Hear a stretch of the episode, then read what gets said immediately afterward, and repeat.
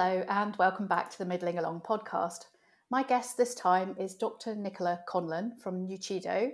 Uh, she's a scientist specialising in the study of healthy aging and has a passion for sharing the latest breakthroughs with a skill for translating science in a digestible and engaging way, encouraging people to age well and achieve their optimal life experience. Welcome to the podcast, Nicola.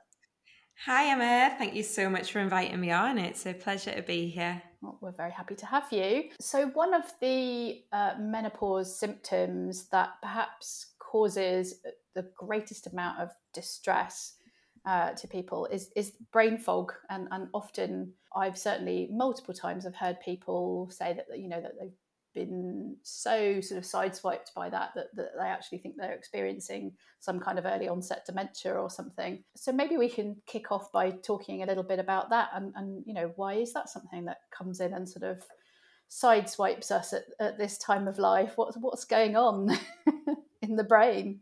Absolutely. And I think one of the reasons why it's such an issue for people and people are sideswiped by it is because people don't really understand, you know, how how can my hormones make me go into a shop and forget what on earth I went in for? Mm.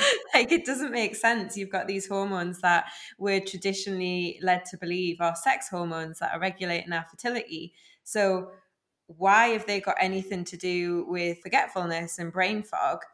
And I think it's it's only recently that this has really started to be identified of, of what it what is actually happening. Mm-hmm and I think a, a key understanding now is that our hormones, especially estrogen, progesterone, they aren't just sex hormones. They actually do a lot of different things within the body. So within our bodies, on, on a lot of our cells, we have what are known as receptors. And what estrogen does is it binds to these estrogen receptors on our cells and then it activates a lot of different downstream cellular processes. And a lot of cells in our bodies have these estrogen receptors.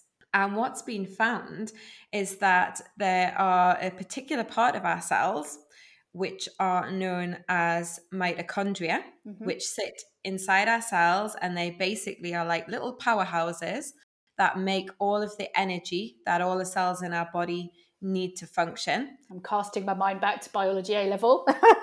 this is exactly it. It's a total science lesson. So bear with me though, bear with me. So these little mitochondria basically are, are, producing all our energy across all the cells in our body. And it's been found that they actually have a lot of receptors for estrogen. Mm. And what this mm. means is that for these recept- these mitochondria to produce our energy, they actually need a continuous supply of estrogen. So you can imagine that we're, we're going along quite nicely throughout life. Then all of a sudden, you know, we hit perimenopause and our estrogen really starts to dip. And these mitochondrial powerhouses that have been so used to relying on estrogen suddenly don't have it anymore. So energy production starts to go down. Now, this is a whole problem uh, across the whole body, which we can talk about, but in particular for the brain, because our brain needs a lot of energy. It's an organ that is constantly demanding energy obviously because it you know it's it's constantly working. Mm. and we have i think it's estimated to be around 86 billion neurons in our brain. And each of those has 2 million mitochondria. Whoa that's a lot. And that means it's relying on a lot of estrogen So all of a sudden, when we're going through perimenopause and menopause, and our estrogen suddenly massively declines, all of those little mitochondria don't have their supply anymore and they start to get turned down. And what that means is that they're not producing energy as efficiently.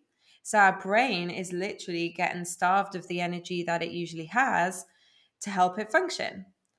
And studies have shown that during menopause, women can get about a 15 to 25% reduction in the metabolic function of the brain. So that's a reduction in brain energy. So that's huge. Wow, you know, that is, really brain is. energy suddenly switched off. And it, so and it, can it can it can it kind of so my understanding is that, that the estrogen kind of ebbs and flows as well um, at the same time as it's declining. So you have that thing where you, one day you might feel fine and reasonably energetic and on top of things, kind of cognition wise and then the next day might be completely different. Exactly this. So it can go up and down but in general the mm. obviously the trend yeah. is down. But yeah you you really do notice it when that um, estrogen's low meaning that your mitochondria can't make their energy. And th- so this is thought to be one of the main reasons why we, we experience brain fog and I think it, it's important to note as well that actually estrogen does have a protective effect on the brain as well. And um, so does progesterone. And this is because it actually helps to create neural connections within the brain. So, in the formation of new oh. memories. And also, it's known to stimulate areas of the brain involved in, in memory and learning. And again, this is a reason why we find it more difficult to remember things can become more forgetful. So the brain is um, is really influenced by our hormones and you know this is why brain fog is is one of the major symptoms. Wow. Okay so we're we're not we're not going crazy. Not necessarily no. early onset dementia but this is i guess in some ways this is a sort of planned in you know part of biological aging but are there things that that we can do to kind of to, to counteract that? Yeah i think anything that is actually going to improve the health of your mitochondria mm-hmm. is a good thing to do. So so as i mentioned earlier it's it's not just brain fog um, and brain energy that mitochondria are involved with. It's actually energy across our whole bodies so a, another complaint that that a lot of women tend to find is that hitting perimenopause, they they start to notice a, a dip in their energy. Mm-hmm. You know, they just don't have the same amount of energy that they used to. Things seem to take it out of them easier. Um, and obviously, this is difficult because it, it, coincides with a time in, in a person's life when they're actually, there's more demand from them as well, you know, in terms of work and family and parents. And it's really a time when you could do with some extra energy. But again, our mitochondria aren't just important in our brain, they're important across our whole bodies. And if they start to not function as well, that means that we're just not getting the same amount of energy from the same amount of food that we always eat. They're mm-hmm. just not functioning as well. So, anything that can be done um, to actually improve the function of our mitochondria is always a good thing. And, you know, we, we can go all into exactly how, how you could do that. But it's it's interesting because you, you just touched on another thing there, which is I think you said age, that you know, aging. Because the other thing that's really interesting in terms of menopause is it's linked to how well or how not so well a person will age yeah, so we do, you know, I think it sort of coincides with the time where we're also, for example, losing a lot of the collagen. So we'll start to notice more sort of differences in skin and hair and sort of maybe have issues with joints and tendons, that kind of thing. But are there any kind of other areas that are sort of tied into that sort of acceleration with the, the drop in hormones?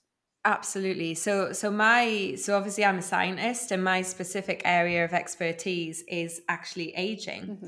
um, and what's actually going on within our cells as we get older to cause all the signs and symptoms that are associated with aging because although we talk about aging as this external thing quite often it's actually things that are happening deep within our bodies that are causing all these external symptoms.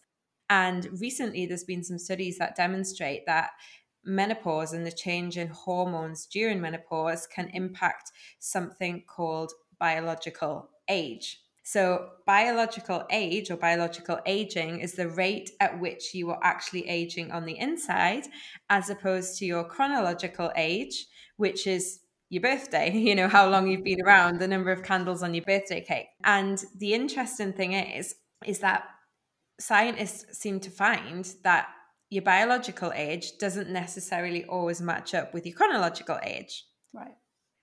So, somebody, for example, could be 40. Um, and when we measure the biological age inside their cells, we could find that their biological age is actually more like 50, which is obviously a bad thing because they are shows that they're actually aging faster than they should be on the flip side, what you can find is that 40 year old may have the biological age of a 30 year old when you look at the cells, which is obviously a really good thing because it shows that aging slower. So, whilst the numbers obviously look good or bad, for us scientists, it was really exciting because what it showed to us was that your age is not fixed. Mm-hmm. It showed that, you know, there's something going on inside of your cells that can actually speed it up or slow it down. Whereas for a long time, it was believed there was nothing you could do about aging. It was, you know, tied to your chronological age, and that was it. So we started to investigate biological age and look at things that could actually speed up or slow down the rate of your biological aging. And this is where hormones comes into it.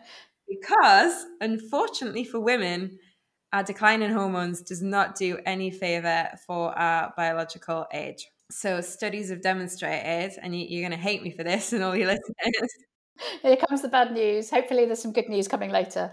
There's some good news. Yeah, get through the bad bit first. But basically, it's been found that they, they basically took a group of women and they measured the biological age, very start of perimenopause, and then mm-hmm. tracked it six months during that hormone shift during perimenopause. And they found that in just six months, the rate of biological aging in women could increase by nine years. Wow. And that's just in six months when when we know that perimenopause can can go on for several years. And that was just six months of it, yeah. Okay. Um, so other other studies have shown that in general the, the the rate of aging in women doubles during this time, and in some women they can experience up to twenty years added onto the biological age during the menopause phase. So so that's huge, and what that shows to us is that hormones really do have a huge impact on your health because age is the biggest risk factor for a lot of things. And that shows us that it's really, really important to look at, at ways to try and counteract this. But the good news is that biological age, unlike your chronological age, is entirely reversible. Ah, okay. So your chronological age, you stuck with. You can lie about it. That's it. but biological age, you can actually reverse it. And it's been shown there's various different things you can do that'll actually help reverse this level of biological aging. But this is one of the reasons why a lot of women say, Do you know what? I feel like I've aged 10 years. Like I've hit menopause and I feel like I've aged and and this is probably you know mm. one of the reasons why they're experiencing this this feeling when you're talking about biological age what are the kind of the markers that that you're looking at to measure and report on that so there's there's different ways you can measure it, but um, one of the, the really common ones is looking at something called your epigenetic age. Mm-hmm. And what this means is basically you've got your genes and they're like in every single cell in your body and they're the instruction guide that makes your whole body up and you're born with your genes, they don't change. However, you've got something called your epigenetics, which is basically the patterns of which of those genes are switched on and off at different times. Right. And um, the way that your cells switch on and off different genes at different times is they they attach these little tags. They're like little markers that get attached and removed from genes to tell the cell to switch them on and off. And when we're young, we've got a very specific pattern of these markers.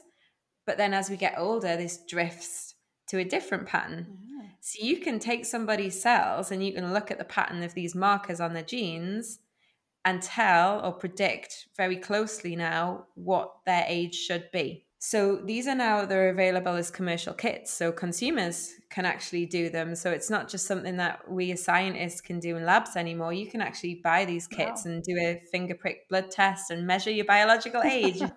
I'm not sure I want to know, but I mean, um, it, it's incredible that, that we can do that. It's it's really exciting, and I think a lot of people go, "Oh my goodness, I'm not really sure. I'd want to know what my biological age is." But the really good thing about things like this and these sort of advances is it means that we've got something measurable, mm-hmm. something that's good good science behind it that we can do quite easily that can be used to track if different lifestyle changes or diet changes or supplements or whatever that may be, if we start implementing things into our daily routines, we can actually see if it's doing something because unfortunately up until now people have had to try different things Mm. and rely on blind faith that it's going to work or you know how they're feeling or to track things but this does this does mean there's there's ways now that that can be used to quite robustly you know measure if something that you've changed in Mhm. your lifestyle to try and improve your health is actually having a real impact on the inside because it's the inside that that really does count when it comes to aging Yeah. So you were talking about being able to sort of wind back the clock, if you like it, and sort of optimize your biological age. And you've sort of touched on lifestyle changes, so presumably things like your nutrition and exercise, and whether you're smoking, drinking, stress. Imagine is quite is also quite a big one. But but what are the other things that that you know from your research actually make a difference? So the ones you've just mentioned, so 20% is your genetics, hmm so hard to change. 80% actually is the lifestyle. So all the things you've just said makes up 80% of what is going to impact your biological age. So what that again shows is that there's things you can do and there is promise. you know, it's not a given. It's it's up to you to be able to to impact your own health. So I think that's that's a positive thing. And all of the latest research shows that anything that you can do to improve the health of your cells, either before you hit menopause to make sure they're in optimal condition to be able to deal with it, hmm or during, or even after, anything that you can do to improve your cellular health has a really big impact on how you will feel, how the symptoms will hit you. hmm So, for example, take your mitochondria. So, if you are somebody who's generally unhealthy, you, you, you're more likely to have mitochondria that don't function as well to begin with. And then when you hit menopause and you've already got, mm, you know, mitochondria that aren't functioning as well, and then you get the loss of estrogen, that's going to hit you even harder. So anything that you can do to improve mitochondrial function before that is is really really important. Anything that you can do to reduce inflammation in your body. So biological age and, and a lot of the the sort of symptoms that that we experience are linked to the level of of inflammation that you have in your body. And as we get older, it's found that we get an increase in the level of chronic low grade inflammation that's just mm-hmm. naturally there in our bodies. And this has been found to play, play havoc, particularly with our biological age. And it's thought that one of the reasons why a woman's biological age increases so much during menopause is because their levels of inflammation go up. Because guess what? Estrogen Mm. regulates a woman's immune system.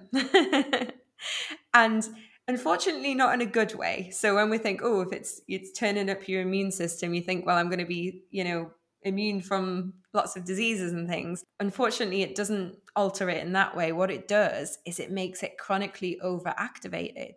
So you, it's firing out inflammation all the time when it, it shouldn't be. hmm And this impacts biological age. So again, things that you can do to to lower inflammation. And actually, one one really interesting way that's been found to, to do this recently is is diet, but specifically look at improving your gut health. There's a huge amount coming out now, isn't there? Yeah. And um, yeah, I think it's um, Tim Spector's uh, Yes. app and the book that he's written, which is on my two massive to read list. But um, but yeah, there's definitely more and more more research going on, and, and more that we can do ourselves Yeah. reasonably easily. Even even as you say, just just in terms of what we're eating that is kind of impacting on that gut microbiome to in a positive way. Yeah, because if you can improve the, the gut health, what's been shown is that it actually improves inflammation or lowers chronic inflammation throughout the whole body. And it's been found that simply by increasing the variety in your diet. So um, I think one study showed that if you could introduce or eat 30 different plants Mhm. every week, which sounds like a lot, but actually it's not The good, I think the good news is that spices and herbs and things like yeah, that all spices, herbs, And nuts. nuts, you know, yeah. you can easily get it in a couple of salads and smoothies and fruit salads and things like that. It actually was shown to improve um, the levels of chronic inflammation and also reverse biological age. Mm. So that's quite a simple thing. Yeah. What, so what when you when we're talking about inflammation, I think it's quite hard to kind of wrap your head around in terms of. I mean, obviously, if you you know you've got an infected cut or something and your finger's inflamed that's a very visible sign of inflammation but what, mm. what does it actually what changes does it kind of bring about at that sort of cellular level that are not good for us it, it's kind of putting the body into a, a constant state of overactivity Right. Um, you know, obviously, Im- inflammation is something that is designed to suddenly get switched on, mm-hmm. do its job, and then get turned off. Right.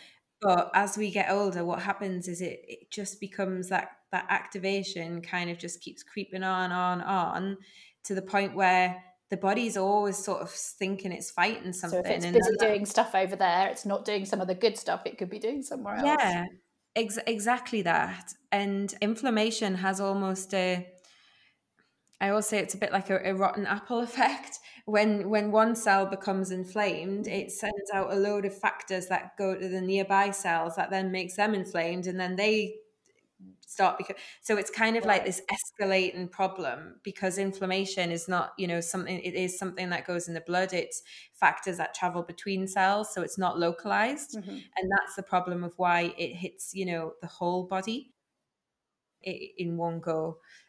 So it's it's always good to to try and do anything you can to to reduce this this inflammation. Now one of the things that's that's really interesting that um, is something I'm I'm a particular expert in in terms of aging is something called NAD. Mm-hmm.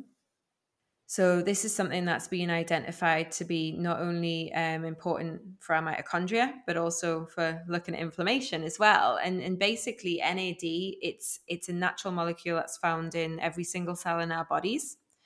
And mm-hmm. do we do we manufacture it or yeah, okay. our bodies make it. Right. So, so it doesn't come from food. Nope, okay. it's made within our bodies. And it's so important in our bodies that if we didn't have it, we'd literally be dead in 30 seconds. Okay. and that's, yeah, it's pretty scary. And again, if you think right the way back to biology lessons, mm-hmm. it's involved in something you may may recognize it called the Krebs cycle. And mm-hmm. this is basically something that happens within our mitochondria to turn the food that we eat into the energy that our cells need to function. So, NAD is critical for normal mitochondrial function. The other thing it's really important for is for switching on a lot of repair processes within our cells. Okay. So, those two things are obviously really, really important. They're, they're really important when it comes to healthy aging. And what's been found is that our NAD levels naturally decrease as we get older. So when we're young, we've got really high levels, but as we get older, they gradually decline. Now, this is a problem because if your NAD is declining, it means that it's not there to help your mitochondria function. And it's also not there to switch on any repair from any damage that happens.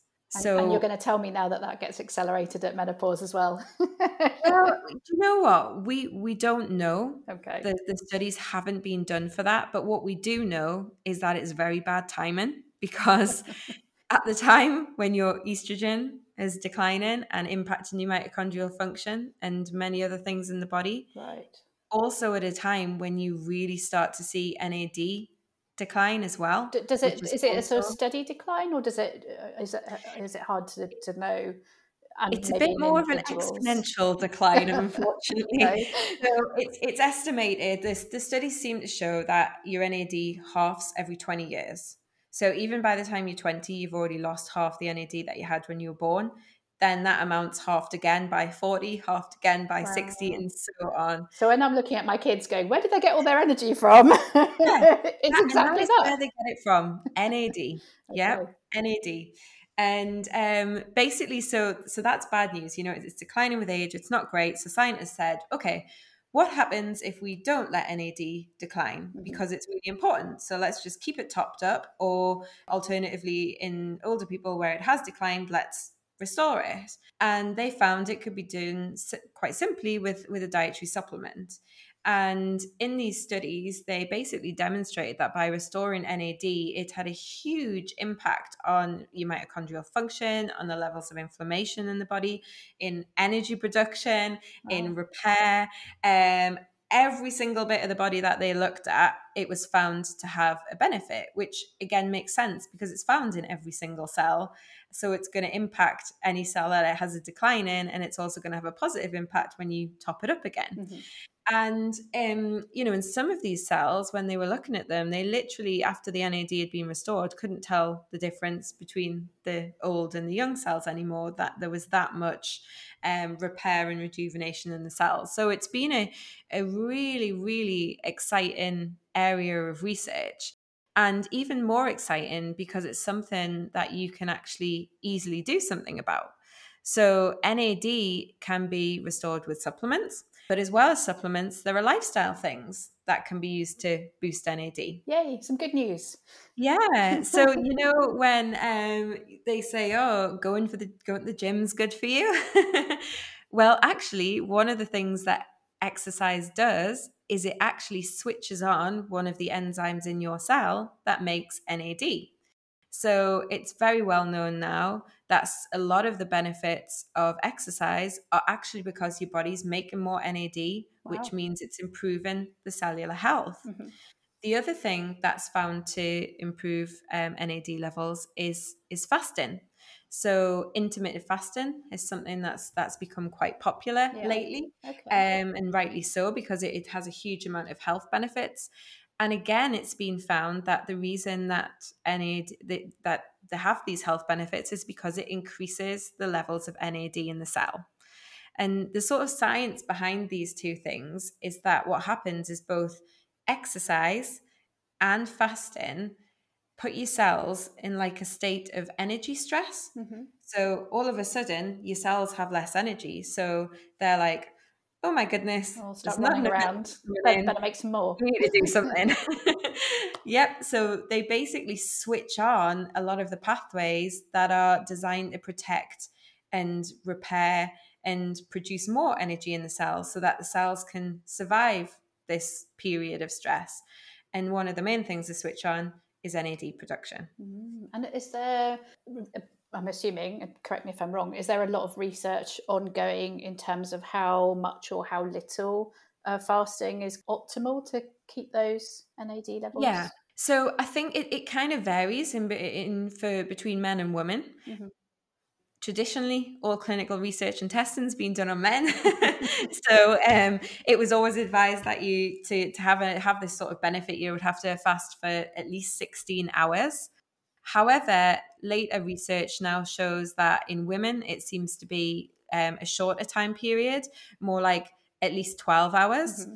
And, you know, 12 hours isn't that long. Not, is um, this is literally meaning just have your, your evening meal a bit earlier and have your breakfast a bit later. You know, if you had your last meal at 8 p.m. at night, and then didn't have anything else until 8 p.m. 8 a.m. next morning, then you've done it. So unfortunately, I think one thing one thing I like to tell people is our bodies are very very good at repairing themselves and looking after themselves. But with the lifestyles that we live at the minute, yeah. they don't get a chance to activate any of these natural mechanisms that they have inside of themselves because we're constantly eating every couple of hours because we're told snacking is good for us. You know, we're, we're sitting down all day because a lot of our jobs, unfortunately, are office based. Mm.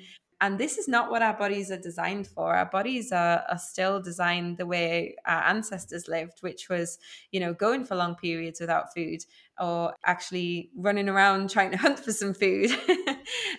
so, so if we can do lifestyle practices that actually switch on some of these pathways and boost things like NAD, you can actually really help to improve your cellular health, which includes, you know, improving your mitochondrial function, improving your biological age, all of those things are really key to helping deal with some of the symptoms mm-hmm. of the menopause. And you um, founded Nuchido specifically to look at um, supplementation of NAD, is that right? Yeah, so so my company Nuchido, um, it, we we have an NAD supplement. Um, so my background is actually I used to work in drug development. Mm-hmm developing drugs to slow aging, which seems pretty crazy. But actually, age is our biggest risk factor for all the major diseases that people suffer. And the idea is if you can improve your cellular health or slow aging at a cellular level, even just a little bit, you can have a big impact on a lot of um, diseases and improve what we call your health span, which is the mm-hmm. proportion of your life that you're going to live in good health. And this is where, you know, I very first came across NAD and its benefits. And what I realized when I worked in drug development is that a lot of things that were actually good at boosting NAD didn't have to be drugs. They could be things that were supplements. Mm-hmm. And in in fact, that stands for for a lot of things that are good for us. A lot of people believe that only drugs will work, um, but actually, your body has no idea what is a drug, what is a supplement, what is a nutrient. They all have really powerful physiological effects. You've just got to be able to use them in the right way or mm-hmm. formulate them in the right way. So I founded Nuchido with this idea of could we bring some of this really cool latest science, but bring it into the world of supplements and have supplements that existed that actually had good science behind them, unlike a lot of supplements, which unfortunately don't, um, and also have good testing. So we we basically developed a, a supplement that's designed to boost NAD levels. Um, we used the same type of research that we did in drug development to develop it. Um, we did clinical testing, double blinded, placebo controlled testing, which is pretty much unheard of in terms of yeah. supplements, to, to really um, try and bring out products that actually are going to have an impact. And the, the reason that you know we became so interested in menopause actually was because a lot of our customers who were in uh, perimenopause or menopause had such great results with things like the brain fog that we yeah. started out talking about exactly that so you know the brain fog the the energy the mm-hmm. sleep you know the, some of the top complaints that are symptoms of menopause when people started using our product and and actually boosting the levels of nad they saw a huge improvement and this led us to actually start looking okay you know this wasn't something we we designed this for aging yeah. in general, but we started looking into it more, and that's when it, it became very apparent that actually estrogen's having a huge impact on your mitochondrial function. Mm. It's having a huge impact on your biological age. All of the things that we study in terms of aging, your your estrogen levels are critical for it. So anything that you can do to improve how you're aging by improving your cellular health also has a double role of impacting on all the menopause symptoms. So we're, actually going to be doing a trial that's specifically looking at how um, how how women's symptoms improve because it's great having some anecdotal evidence about the supplement, but we want yeah. as scientists some real data. Um, so we're going to be measuring some people's biological age, you know, before um, and after and seeing if we can actually reverse that. Fantastic. Which we're, we're hopeful we'll be able to. That's amazing. When when do you think your your results from that study might be so we are just starting to to get it all set up. Mm-hmm. We'll be we'll be doing the supplementation for at least six months. Mm-hmm. That's usually how long it would take to see a, a good shift in in biological age. And um, we do have some data from our other study that suggests that it will reverse biological age, but this was done in in men and women mm-hmm. over age twenty to eighty. Yeah. And you weren't um, specifically looking at those kind of symptoms and outcomes. Yeah exactly that. So this one's going to be very specifically looking at at um, menopausal women and seeing if we can reverse some of the the biological aging and also their symptoms. Yeah. Which is the most important bit if they feel better. that sounds fantastic. Well, I very much look forward to, to hearing the outcomes of, of your clinical trial. Maybe come back on and tell us all about it in yeah uh, absolutely in sort of i don't know nine months but yeah if anyone's interested in finding out more about your work and about the, the sort of the supplementation side of things if that's something they're interested in i'll make sure that there are some links in the show notes uh, when we're putting this together, putting this out. And um, yeah, you very kindly said that you'll offer the listeners a, a, a, discount if they want to give it a try themselves. So we'll make sure that that's all included too. If anyone's interested in anything to do with aging, I do a, a lot of um, stuff on my Instagram account. So yeah, we'll make sure we put that in there too. Nicola, thank you so much for your time. It's absolutely fascinating, and um, it was lovely to chat to you. Thank you. Thanks, Emma. You've been listening to the Middling Along podcast. Do remember to subscribe to be notified when our next episode is live. And why not visit the blog at www.middlingalong.com sign up to my newsletter as well. I do hope you enjoyed listening today. If you did, I'd be really grateful if you would consider leaving a short review, as that helps people find the podcast and helps get it noticed. Hope you can join us next time. Goodbye for now.